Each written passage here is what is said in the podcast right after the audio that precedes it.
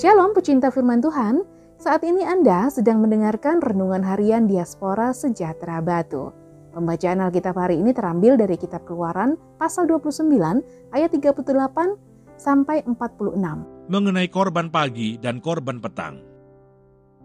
Inilah yang harus kau olah di atas mesbah itu. Dua anak domba berumur setahun tetap tiap-tiap hari. Domba yang satu haruslah kau olah pada waktu pagi, dan domba yang lain kau olah pada waktu senja.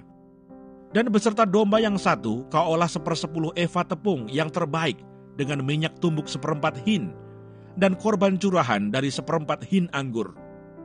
Domba yang lain haruslah kau olah pada waktu senja, sama seperti korban sajian dan korban curahannya pada waktu pagi, harus engkau mengolahnya sebagai persembahan yang harum, suatu korban api-apian bagi Tuhan suatu korban bakaran yang tetap di antara kamu turun-temurun di depan pintu kemah pertemuan di hadapan Tuhan. Sebab di sana aku akan bertemu dengan kamu untuk berfirman kepadamu. Di sanalah aku akan bertemu dengan orang Israel, dan tempat itu akan dikuduskan oleh kemuliaanku.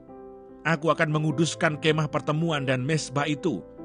Lalu Harun dan anak-anaknya akan kukuduskan supaya mereka memegang jabatan imam bagiku Aku akan diam di tengah-tengah orang Israel, dan aku akan menjadi Allah mereka. Maka mereka akan mengetahui bahwa akulah Tuhan Allah mereka, yang telah membawa mereka keluar dari tanah Mesir, supaya aku diam di tengah-tengah mereka. Akulah Tuhan Allah mereka. Ayat Mas hari ini dari kitab Keluaran pasal 29 ayat 42 dan 43. Suatu korban bakaran yang tetap di antara kamu turun-temurun di depan pintu kemah pertemuan di hadapan Tuhan, sebab di sana aku akan bertemu dengan kamu untuk berfirman kepadamu. Di sanalah aku akan bertemu dengan orang Israel dan tempat itu akan dikuduskan oleh kemuliaanku. Keluaran 29 ayat 42 sampai 43. Renungan hari ini berjudul Berjumpa dengan Kekasih Hati. Bertemu dengan kerabat atau teman lama memang menyenangkan. Sebab dalam pertemuan tersebut kita mengingat peristiwa-peristiwa yang pernah kita alami bersama mereka. Namun pertemuan tersebut tidak seindah pertemuan dengan orang yang benar-benar spesial bagi diri kita.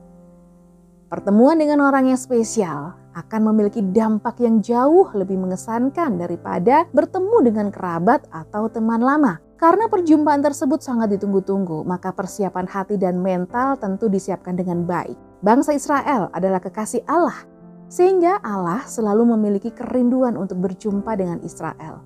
Oleh karena itu, waktu untuk bertemu dengan imam dan Israel telah Allah atur sedemikian rupa.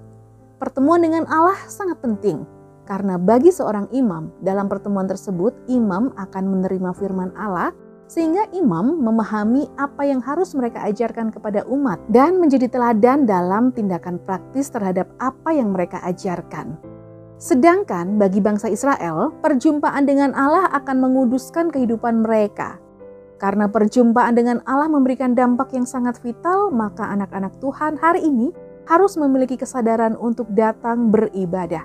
Ingatlah, Semakin Anda menjauhkan diri dari pertemuan dengan Tuhan bersama dengan saudara seiman, maka secara pelan-pelan Anda akan mengalami kematian rohani. Beribadah di rumah Tuhan sangat penting, dan untuk itulah Allah mendirikan gerejanya yang tetap eksis sampai saat ini.